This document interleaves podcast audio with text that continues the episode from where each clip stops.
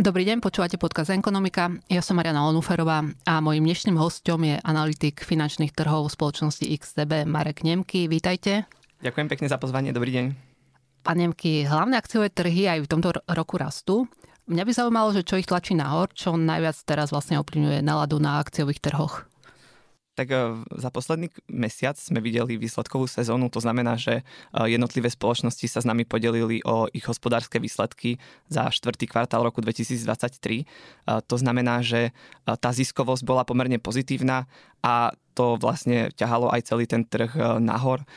Keďže nám rastie ziskovosť, investori to vnímajú pozitívne a sú teda za e, tie jednotlivé akcie ochotní zaplatiť viacej. E, samozrejme, úplne plošne by sme to takto nemohli povedať. Boli tam nejaké spoločnosti, ktoré mali tie horšie výsledky, ale takto, keď sa na to pozrieme, dajme tomu, že z toho širšieho pohľadu, tak teda jedná sa o, o relatívne pozitívny kvartál a teda vidíme to aj na tých, na tých dajme tomu, že kurzových akciách alebo na tom akciovom vývoji. Ešte v Lani, hlavne v závere minulého roka, tak e, do značnej miery prispelo k rastu akciového indexu S&P 500 takých 7 technologických firiem, ktorým vlastne pomáhalo načenie okolo umelej inteligencie. To sú firmy Amazon, Apple, Microsoft, Alphabet, Nvidia, Meta, Tesla. A toto načenie, zdá sa, okolo nich neopadlo ani v úvode tohto roka. Uh, oplatí sa teraz nakupovať ich akcie? Mm-hmm. Oni sa, dajme tomu, že v súčasnosti v tomto roku tak trošku zúžili uh, z tej sedmičky a v súčasnosti sa skôr hovorí o tej štvorke, keďže niektoré tie spoločnosti až taký uh, pomerne silný výkon nepodali, pretože napríklad výsledky Google alebo teda Alphabetu neboli až také pozitívne a akcia od začiatku roka nerastla až tak významne ako tie ostatné. Taktiež podobný vývoj sme videli na firme Apple. Tie výsledky opäť neboli až také pozitívne, ako sa, dajme tomu, že očakávalo, aké boli očakávania toho trhu. To znamená, že tá celá sedmička sa v súčasnosti zúžila na štvorku, pretože napríklad Facebook, teda spoločnosť Meta, mala krásne výsledky a investori to hodnotili pozitívne, akcia rastla o nejakých 20%. A to isté sa týkalo spoločnosti Nvidia, ktorá taktiež od začiatku roka um, spravila neuveriteľných 56%, čo za dva mesiace je, dajme tomu, že taký bezprecedentný rast a ešte aj taktiež po, po tom raste minulého roku. Takže niektoré spoločnosti vďaka aj samozrejme toho narratívu umelej inteligencie si užívajú vyššie výnosy a vyššiu tú vyšší ten pozitívny sentiment na trhu ako tie ostatné. Avšak samozrejme dajú sa tam nájsť aj nejaké príležitosti, keďže napríklad Amazon je iba v okolí tých nejakých all-time high, to znamená tých, tých maxim a to ocenenie nie je až také významné. Taktiež, čo sa týka Google, ten až tak výrazne nevzrastol a to ocenenie je tam tiež práve, práve menšie. Samozrejme, s tým súvisia aj nejaké tie rizika, pretože Google sa, sa teda spomína, že má silnú konkurenciu v podobe tých uh, veľkých jazykových modelov, napríklad od OpenAI. A to môže výrazne zasiahnuť do jeho biznisu. Uh, zatiaľ sme to však na finančných výsledkoch až tak výrazne nevideli, um, avšak tí investori predsa len pozerajú nejak do budúcna a tie vyhliadky um, zaceňujú už v súčasnosti. Teda uh, to, že tam nie sú také pozitívne vyhliadky, tak to v podstate znamenalo aj, že ten rast tam nebol až taký výrazný, avšak keď sa pozrieme na tie finančné čísla, tak zatiaľ to nevidíme. Takže je to, je to taká mierna nezrovnalosť na trhu a niekedy občas tí investori predsa len preháňajú a takže je otázka, že kto nakoniec teda bude mať pravdu a to sa uvidí až, až časom. Ešte povedzme, že z tej sedmičky vypravíte, že teraz je to štvorka, tak e, najväčší prepad sa mi zdá, že mala Tesla. Hmm. To sme ešte spomínali, tak e, čo, čo je dôvodom, že, že tak Tesla predsa len e, nie je úplne tá technologická spoločnosť, je to, je to výrobca automobilov. Väčšina, väčšina tržieb je teda z, práve z predaja automobilov a tento segment e, elektromobilov v súčasnosti nie je až taký, e, nie je až taký žhavý ako v minulých rokoch. E, taktiež očakávania na ďalší rok tam nie sú až také pozitívne. Očakáva sa nejaké mierne spomalenie toho celkového trhu, na čo samozrejme musí reagovať aj cena akcií. Taktiež mali sme tam nejaké negatívne správy okolo ich generálneho riaditeľa. Predsa len ten Musk je taká excentrická osoba, on si niekedy robí s, s, s tou akciou, dajme tomu, že čo chce, po, má nejaké tie kontroverzné nápady.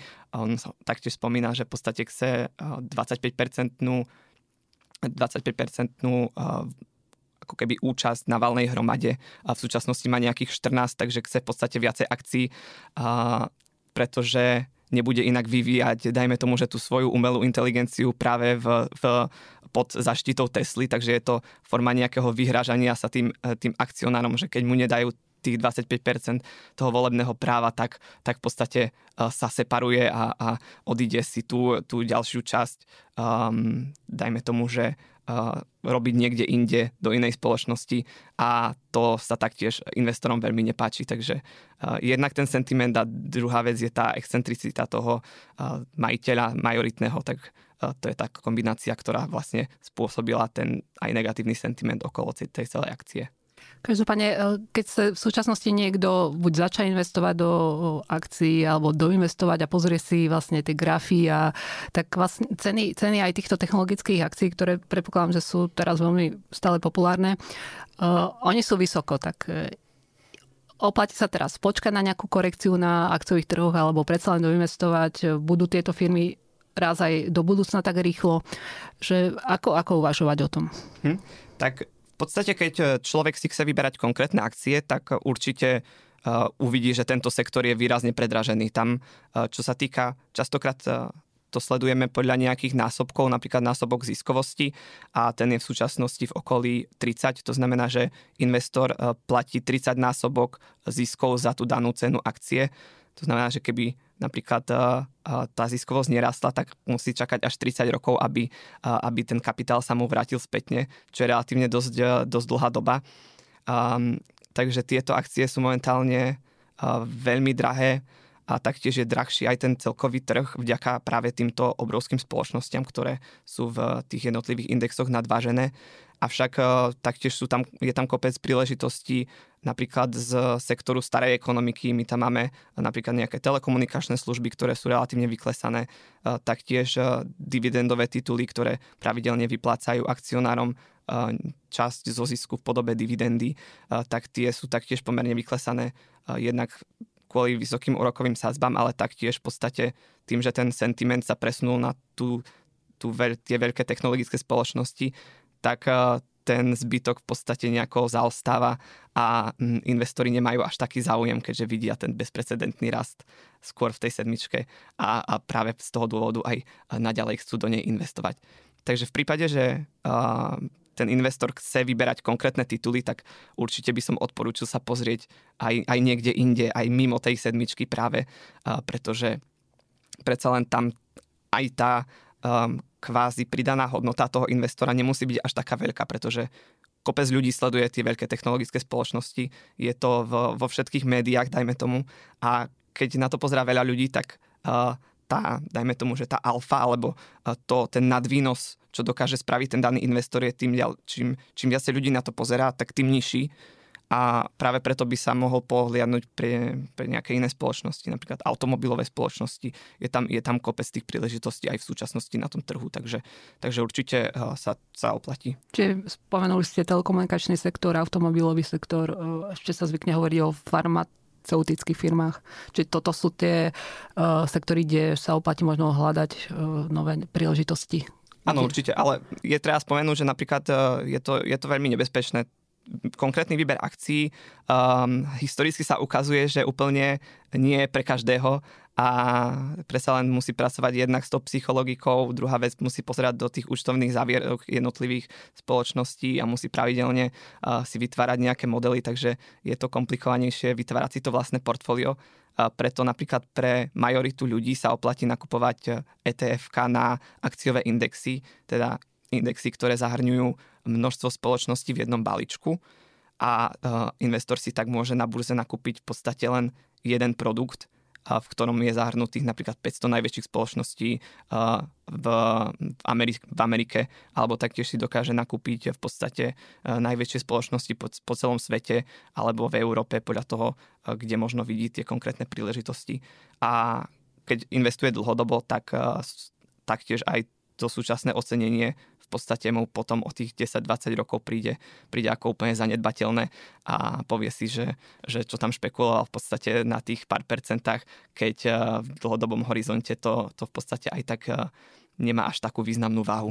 Čiže kto teda sa rozhodol investovať do ETF, ktorý, ktoré sleduje nejaké širšie, širšiu skupinu akciových titulov, tak je možno v jednoduchšej situácii v tom, že hoci sú teraz trhy vysoko, tak on, keď každý mesiac niečo investuje, nemusí príliš riešiť, že koľko je teraz Mm-hmm. No, ako sa presne hýbu indexy, lebo sa mu tá cena priemeruje postupne. Presne tak, ono častokrát je tá stratégia aj najlepšia, teda úplne až tak nesledovať tú súčasnú valuáciu a pravidelne si odkladať a to sa volá v podstate DCAčko, takže nejaké priemerovanie tej, tej ceny.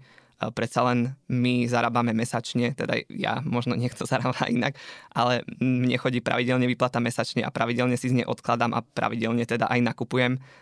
Keď ten trh klesá, tak mám väčšiu príležitosť, pretože za tie peniaze, čo si odložím, nakúpim viacej tých jednotiek, keďže majú menšiu hodnotu.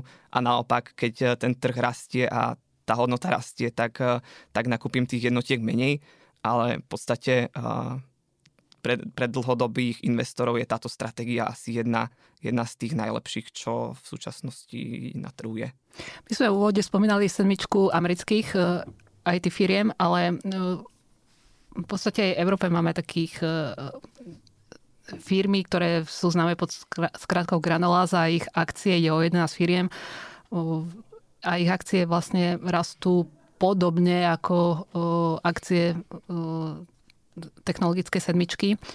To sú firmy napríklad, ja neviem, Nestle, Novartis, Sanofi, Ezapi, AstraZeneca a podobne. Tak netreba chodiť iba do Ameriky, ale aj, aj v Európe.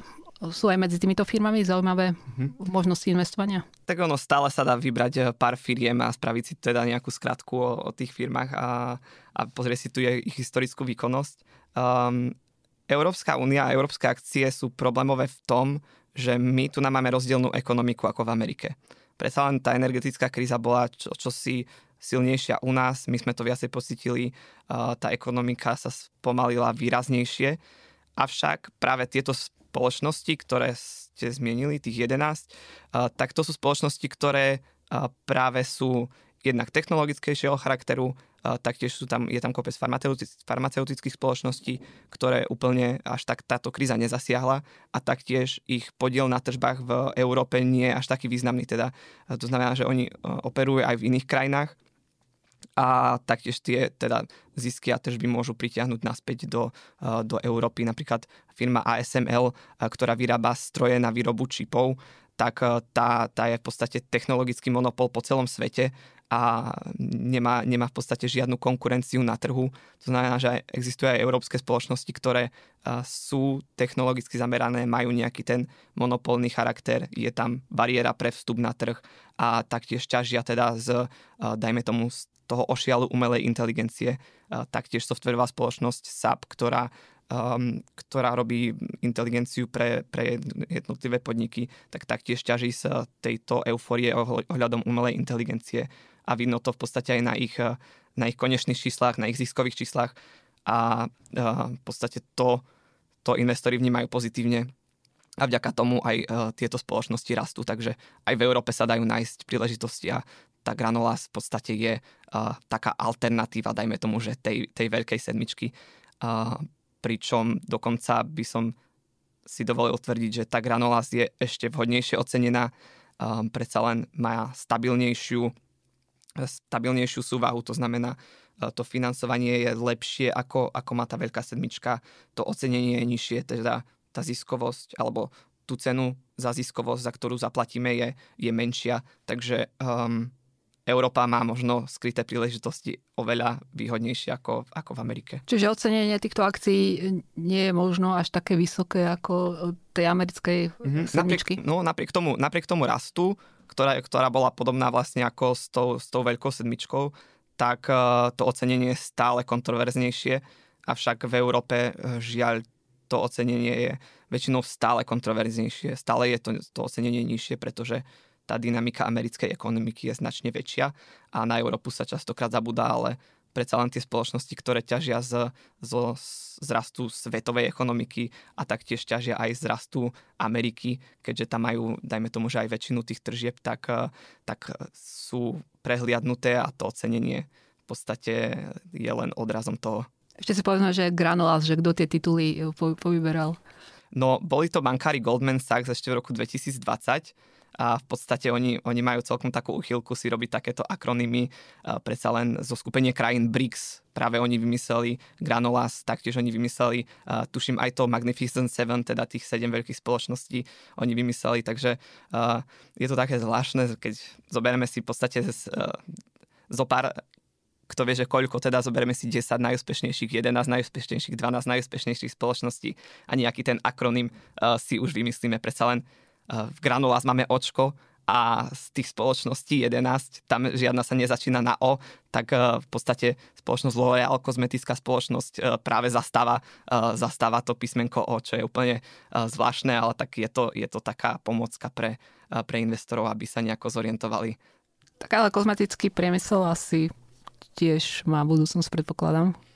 No to je otázka práve, že či má, áno, vyzerá to tak, že má, ale predsa len ten biznis je trošku rozdielný. Um, tá maržovosť samozrejme je, bude nasledovať, pretože tá konkurencia tam je vyššia uh, a v podstate L'Oreal si môže zatiaľ užívať tú, tú veľkosť, pretože je známa spoločnosť, ale um, otázka je, že na ako dlho bude teda známa, pretože tie bariéry pre vstup tam nie sú až také vysoké, ako napríklad v prípade tých technologických spoločností. Uh, ja som tú spoločnosť L'Oreal až tak, e, akože do hĺbky ju až tak nepoznám, ale ten biznis e, plus minus áno, ale, takže neviem úplne povedať presne, aké je jej ocenenie, ale je e, biznisovo štrukturovaná trošku inak ako, ako technologické spoločnosti. Veľmi zaujímavý vývoj teraz dosahuje Bitcoin.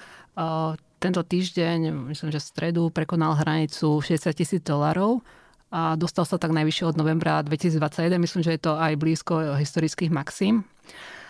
Čo je, čo je dôvod? Sú hlavným dôvodom práve tie bitcoinové fondy, ktoré dostali zelenú začiatkom roka, polovici januára? Vyzerá to tak, že je to práve spôsobené tými, tými ETF fondami. Predsa len u Bitcoinu nemáme takéto fundamenty ako pri akciových tituloch. Nevidíme tam práve do hĺbky, aká je možno ziskovosť spoločnosti alebo uh, aká, aký je vývoj na tržbách, aké majú zadlženia a tak ďalej, takže úplne takto uh, Bitcoin hodnotiť nevieme. To znamená, že môžeme špekulovať a musíme sa vrátiť ku tým starým modelom ekonomiky, teda dopyt ponuka. Uh, ponuka je relatívne stabilná, dopyt bol značne vyšší, keďže ten prílev, dolarový prílev do tých fondov bol obrovský, tuším tie fondy boli 10. januára schválené a predstavené 26. februára bol ten čistý prílev až niekde, niekde v okolí 6 miliard dolárov, čo je podstatne, podstatne veľa. Takže um, ja si to z časti takto nejako vysvetľujem. Ten vyšší dopyt a obmedzená ponuka žiaľ bude musieť znamenať aj, aj vyššiu cenu, uh, ale taktiež napríklad ten raz v minulom roku prilákal kopec investorov, ktorí neboli až, e, ktorých až tak ten Bitcoin nezaujímal a opäť tu na, nasleduje aj nejaké efekty psychologické, teda máme niekto, ten efekt sa volá FOMO, máme napríklad strach z toho, že, že sme boli vynechaní a proste chceme, chceme to nakúpiť aj my a chceme sa tešiť z tých výnosností tak ako, ako môj kamarát alebo môj, môj neviem, brat alebo tak rodina, takže to nakúpim aj ja a takto tento efekt podporí len ďalší cenový rast na Bitcoine a je, je ten efekt známy, takže to môže byť aj ďalším vysvetľujúcim faktorom pre ten bezprecedentný rast ďalší. Vlastne tie bitcoinové ETF môžu nakupovať aj teda európsky investori, aj teda ľudia na Slovensku. Jak, aký, je, aký je o to záujem? No keď sa pozrieme, tak tie ETF boli schválené v Amerike. My tu úplne uh, tieto konkrétne produkty schválené nemáme. My tu máme alternatívne produkty, uh, volá sa to ETP alebo ETN. To znamená, že ten produkt nie je úplne štrukturovaný ako fond, ale ako dlhový cenný papier. Avšak je krytý bitcoinom, takže je to, je to veľmi podobný produkt. My tie, tie konkrétne ETN máme v ponuke aj u nás u XTB, takže uh, investori to môžu nakupovať, avšak uh, žiaľ tie ETF pre európskych investorov nie sú, uh, nie sú prístupné teda pre ten, pre ten retail, pre ten bežný, uh, pre toho bežného občana, ale takáto alternatíva je, je tomu veľmi, veľmi blízko, takže Uh-huh. A dobre, tak keď niekto uvažuje, či, či si to nakúpiť alebo nie, tak akú časť portfólia, investičného portfólia by to by bolo rozumné, aby teda ak už to tvorilo? Tak podstata toho Bitcoinu je v podstate, že má byť antisystémový, má predstavovať nejaké alternatívne aktívum, ktoré, uh, ktoré zaistí toho, uh, to, ktoré, dajme tomu, že uchráni ten kapitál uh, pred uh, nejakými politickými rozhodnutiami, prípadne nejakými krízami a tak ďalej. Takže uh, najlepšie ako nakúpiť toto aktívum je práve na burze, ale schovať si ho potom do fyzickej peňaženky a mať ho kvázi, kvázi pri sebe neustále a tak toho kvázi stiahnuť z toho, z toho finančného systému. Predsa len tie etf úplne nehrajú do narratívu toho antisystémového bitcoinu, takže keď investor špekuluje, že ho chce zaradiť do portfólia, tak práve toto je ten prístup, ktorý, ktorý je, dajme tomu, že najvhodnejší, pretože predsa len bitcoin bude, um, bude sa tešiť tým vyšším výnosom práve vtedy, keď ten finančný systém nebude až taký bezpečný. Uh, takže z toho dôvodu je práve podľa mňa lepšie si ten Bitcoin práve nakúpiť takto, nakúpiť si ho na burze, ale potom ho z tej burzy stiahnuť do tej hardwareovej peňaženky.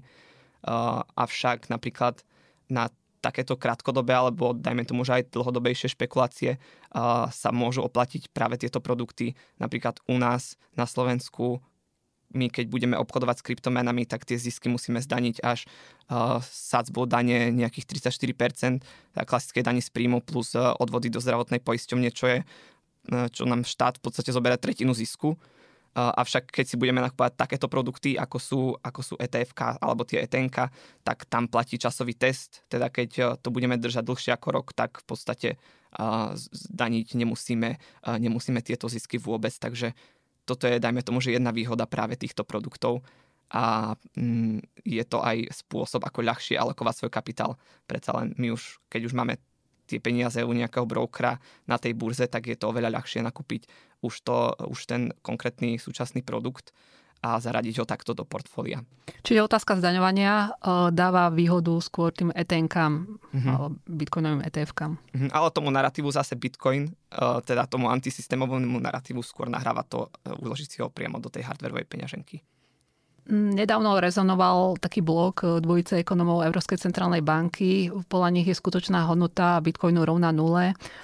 A vlastne uvedli aj to, že podľa nich neskúsení ľudia chápu tie bitcoinové etf ako potvrdenie, že investície do bitcoinov sú bezpečné a že predchádzajúci silný rast ceny tejto kryptomeny je dôkazom nezastaviteľného triumfu. A stotožňujete sa s takýmto názorom, pohľadom predstaviteľov ECB? Úplne sa s tým nestotožňujem, pretože je ťažké určiť hodnotu bitcoinu. Pre mňa hodnota jedného bitcoinu je práve jeden bitcoin a tak toto potom špekulovať na, ten, na tú cenu v, v tých fiat menách je, je príliš komplikované, pretože za tým predsa nie sú ani fundamenty. Um, my tu na v Európskej únii sa na ten bitcoin môžeme pozerať, dajme tomu, že takto skepticky, ale napríklad existujú krajiny, kde to prostredie, kde ten finančný systém, aj, aj ten politický systém nie je taký bezpečný ako, ako napríklad u nás. Presa len v Argentíne sme tam mali nejaké kapitálové reštrikcie, v Rusku taktiež máme nejaké kapitálové reštrikcie, to znamená, že, že jednak sa ich mena znehodnocuje, čo je veľmi negatívne pre, pre úspory daných občanov.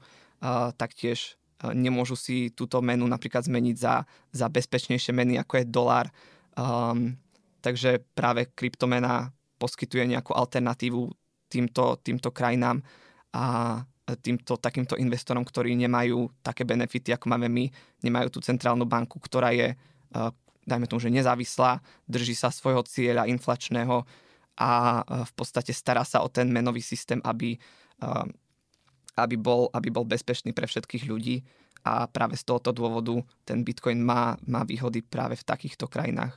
A videli sme to podobne, podobný vývoj sme videli aj v Turecku, tam tá inflácia bola, bola rekordná, centrálna banka nebola nezávislá, uh, takže hmm, z tohto dôvodu uh, možno aj tí európsky centrálni bankári vnímajú tú hodnotu Bitcoin ako nula, avšak uh, má, to, má to práve takéto systémové výhody a podstate tí politici ani tí centrálni bankári na ten bitcoin následne nemôžu, nemôžu šahať. Takže A akú časť portfólia by teda nejaká bitcoinová investícia mm-hmm. mohla, mala tvoriť, alebo koľko sa tam oplatí dať, alebo neoplatí sa dať už viac? Keďže ja som predsa len z tej Európskej únie, kde tu máme ten systém pomerne razantný, tak e, ja radšej nakupujem akcie, keďže je to aktívum, ktoré produkuje nejakú hodnotu pre, pre celú spoločnosť. Uh, tie zisky sú predsa len odrazom tej pridanej hodnoty tej spoločnosti a tým, že ja spolupracujem na uh, akože vlastním tú minoritne síce, ale vlastním tú danú spoločnosť, tak sa cítim, že ten kapitál môj je predsa len produktívny a prispieva nejako do celej ekonomiky. Na druhej strane Bitcoin nevytvára až takú pridanú hodnotu, uh, je to len skôr uh, z môjho pohľadu taký uchovávateľ kapitálu a špekulácia na uh, nepriaznivý vývoj, takže pár percent sa tam určite oplatí dať. Ja osobne mám v portfóliu 5% kryptomien. Um, avšak možno kebyže si pozrieme na nejaké modely a historicky sa pozrieme na ten vývoj, tak určite by nám vyšlo väčšie percento, že by mal investor do toho uložiť, pretože ten rast bol, bol obrovský a tá antisystémovosť spôsobovala, že keď napríklad trhy klesali, tak naopak Bitcoin rastol. To znamená, že tá negatívna korelácia by do toho portfólia výrazne pomohla. Uh, avšak za mňa, za mňa tých okolo 5% je, je teda a dajme tomu, že adekvátna alokácia kapitálu. Ten vývoj na trhoch určite ovplyvňuje aj menová politika centrálnych bank. Začnú znižovať úrokové sadzby? Raz určite. To kedy, to je, to je otázka, ale v podstate v súčasnosti sú tie očakávania také, že um, teraz príde zasadnutie v marci, tam sa neočaká... Zasadnutie Fedu a... Zasadnutie e, Centrálnej banky americkej mhm. Fed mm-hmm. príde v marci. To je ako v podstate aj tá kľúčová, ten kľúčový ukazovateľ, pretože uh, väčšinou investori investujú v Amerike. Um, takže nestane sa to v marci, pravdepodobne ani v máji. Najbližšie sa očakáva na júnovom zasadnutí znižovanie úrokových sadzieb. Avšak tie očakávania sa taktiež môžu zmeniť. Uh, zatiaľ sme videli pozitívne čísla na, na ekonomickom vývoji. Ten rast Ameriky je silný, tá inflácia až tak nespomaľovala, ako, ako sa čakalo, takže uvidíme, na, ako ďalej budú postupovať tie makroekonomické dáta. Taktiež trh práce je relatívne silný, čo, čo tlačí na vyššie mzdy a naďalej podporuje tú, tú dajme tomu, že takú inflačnú vlnu. Mm, to úplne neprospieva opäť tomu znižovaniu, ale myslím si, že v júni už budeme dostatočne múdri na to, aby sme, aby sme sa rozhodli a vyzerá to skôr tak, že začne sa, začnú sa sazby postupne znižovať. V Európe to vidím podobne, avšak my tu máme o čosi, o čosi pozitívnejší inflačný vývoj, o čosi horšie ekonomické prostredie, ale stále máme silný trh práce, pomerne napätý a, a myslím si, že ten priestor na znižovanie už by tu bol. Už tá centrálna banka by mohla teda znižovať úrokové sazby postupne, avšak myslím si, že čakajú skôr na, na ten FED. Je to už tak dané aj historicky, my sme takí trošku zaspatejší, takže uvidíme, ako to, ako to predsa len bude, ale vidím to teda na ten jún. A čo, čo to bude znamená pre dlhopisové investície? Ľudia, ktorí majú dlhopisy, hlavne krátkodobé dlhopisy, tak uvidia tam pokles výnosnosti určite. V súčasnosti americké štátne dlhopisy krátkodobé do nejakého roku poskytujú výnos okolo 5,5%. Um, takže takže tam, tam samozrejme musí okamžite poklesnúť tá výnosnosť so znižením úrokových sadzieb. Čo sa týka tých dlhodobých dlhopisov, tak to je opäť otázka um, na vývoj ekonomiky, pretože tie vyššie úrokové sadzby s nami môžu ostať dlhšie a pretože hm, o tom sa rozpráva už dlhodobo, uh, tie, tie trendy inflačné tu s nami sú, máme tu na nejakú, nejaké spomalenie global, globalizácie, tých globálnych trendoch, to väčšinou tlačí na, na ceny. Uh, taktiež tu máme nejaké izolácie americkej ekonomiky, uh, ktorá chce viacej produkovať uh, v, v rámci vlastného štátu to je ďalší nejaký inflačný, akože dlhodobejší trend a ekonomika tým pádom môže kľudne fungovať dlhodobejšie eh, v prostredí napríklad 4% úrokových sazieb. Takže tamto zníženie um, úplne nemusí prísť tak razantné ako pri tých krátkodobých dlhopisoch. Uh, avšak v prípade napríklad, keby že uvidíme recesiu, tak, tak tie úrokové sazby poklesnú razantnejšie, rýchlejšie a taktiež aj na tých dlhodobejších dlhopisoch uvidíme pokles, pokles rokových sazieb. Takže um, za mňa dlhopisový trh je v súčasnosti veľmi atraktívny, poskytuje výnosy, ktoré sme už dlho nevideli. A tí 10-ročné dlhopisy poskytujú napríklad výnos 43%, čo je opäť z toho historického pohľadu relatívne dosť vysoko. A taktiež uh, takto investor môže, uh, dajme tomu, že skonzervatívniť svoje portfólio Predsa len, ako sme spomínali, tie akciové trhy sú, sú drahé, to ocenenie je vysoké, dlhopisy naopak nám poskytujú takú miernu útechu a tá diversifikácia tam práve môže nastať a myslím si, že na to je vhodná doba práve, práve teraz. Spýtam sa ešte na úroky na hypotéky, čiže ten vývoj na trhoch vlastne naznačuje, že niekedy v lete alebo na jeseň už bude tento tlak trhov na to, aby banky začali znižovať úroky na hypotéky?